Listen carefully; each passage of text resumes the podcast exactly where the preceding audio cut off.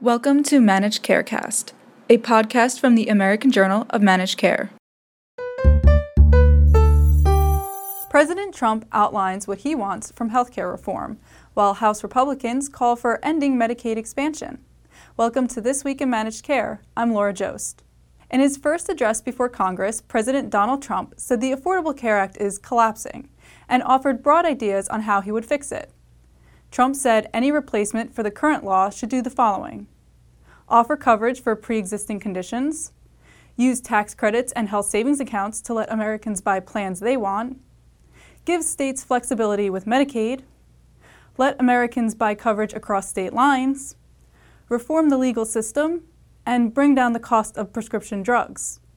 Said Trump, everything that is broken in our country can be fixed. House Republicans floated a draft bill to repeal parts of the ACA that would go further than Trump. The bill, which borrows from Speaker Paul Ryan's plan called A Better Way, would phase out extra funding for those covered by Medicaid expansion and create a per capita grant system of funding for the entire program.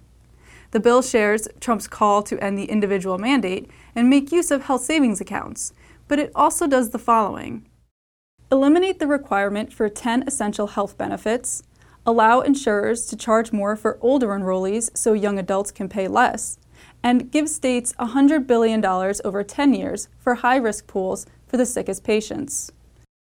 A study from the American Cancer Society finds an alarming trend. Colorectal cancer is rising among young adults. A person born in 1990 is two times as likely to be diagnosed with colon cancer and four times as likely to be diagnosed with rectal cancer than a baby boomer born in 1950 said lead author Dr. Rebecca Siegel. Trends in young people are a bellwether for the future disease burden. Our finding that colorectal cancer risk for millennials has escalated back to the level of those born in the late 1800s is very sobering. While the cause of the trend is not entirely clear, researchers see rising obesity and unhealthy diets, as well as a lack of physical activity, as possible reasons. A study from the Smilow Cancer Hospital at Yale finds that bringing a specialty pharmacy in house can reduce errors and save costs. This is especially true when dispensing oral oncology agents. The study uncovered several problems with the old drug delivery process, such as lack of documentation in the electronic health record, involvement of third party pharmacies for refills, poor self administration because patients did not get proper instructions, and delivery delays. Today, a new treatment protocol reaches out to patients to monitor adherence. Hospital management has allowed 80% of patients to get their drugs within 72 hours, as opposed to two to three weeks. The study will be presented later this year at an annual meeting of the American Society of Clinical Oncology.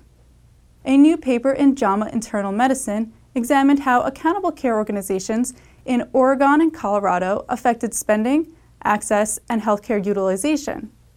Colorado created seven regional care collaborative organizations as part of its Medicaid accountable care reforms, while Oregon moved most Medicaid enrollees into 16 care coordination organizations. After two years, both efforts saw some successes. Oregon showed improvements in one set of measures, but not in a set that evaluated improvements in low value care and the Colorado system also generated more savings.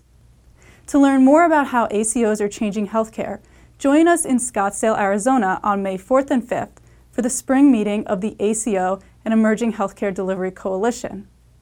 For information and to register, visit ajmc.com. For all of us at the Managed Markets News Network, I'm Laura Joszt. Thanks for joining us.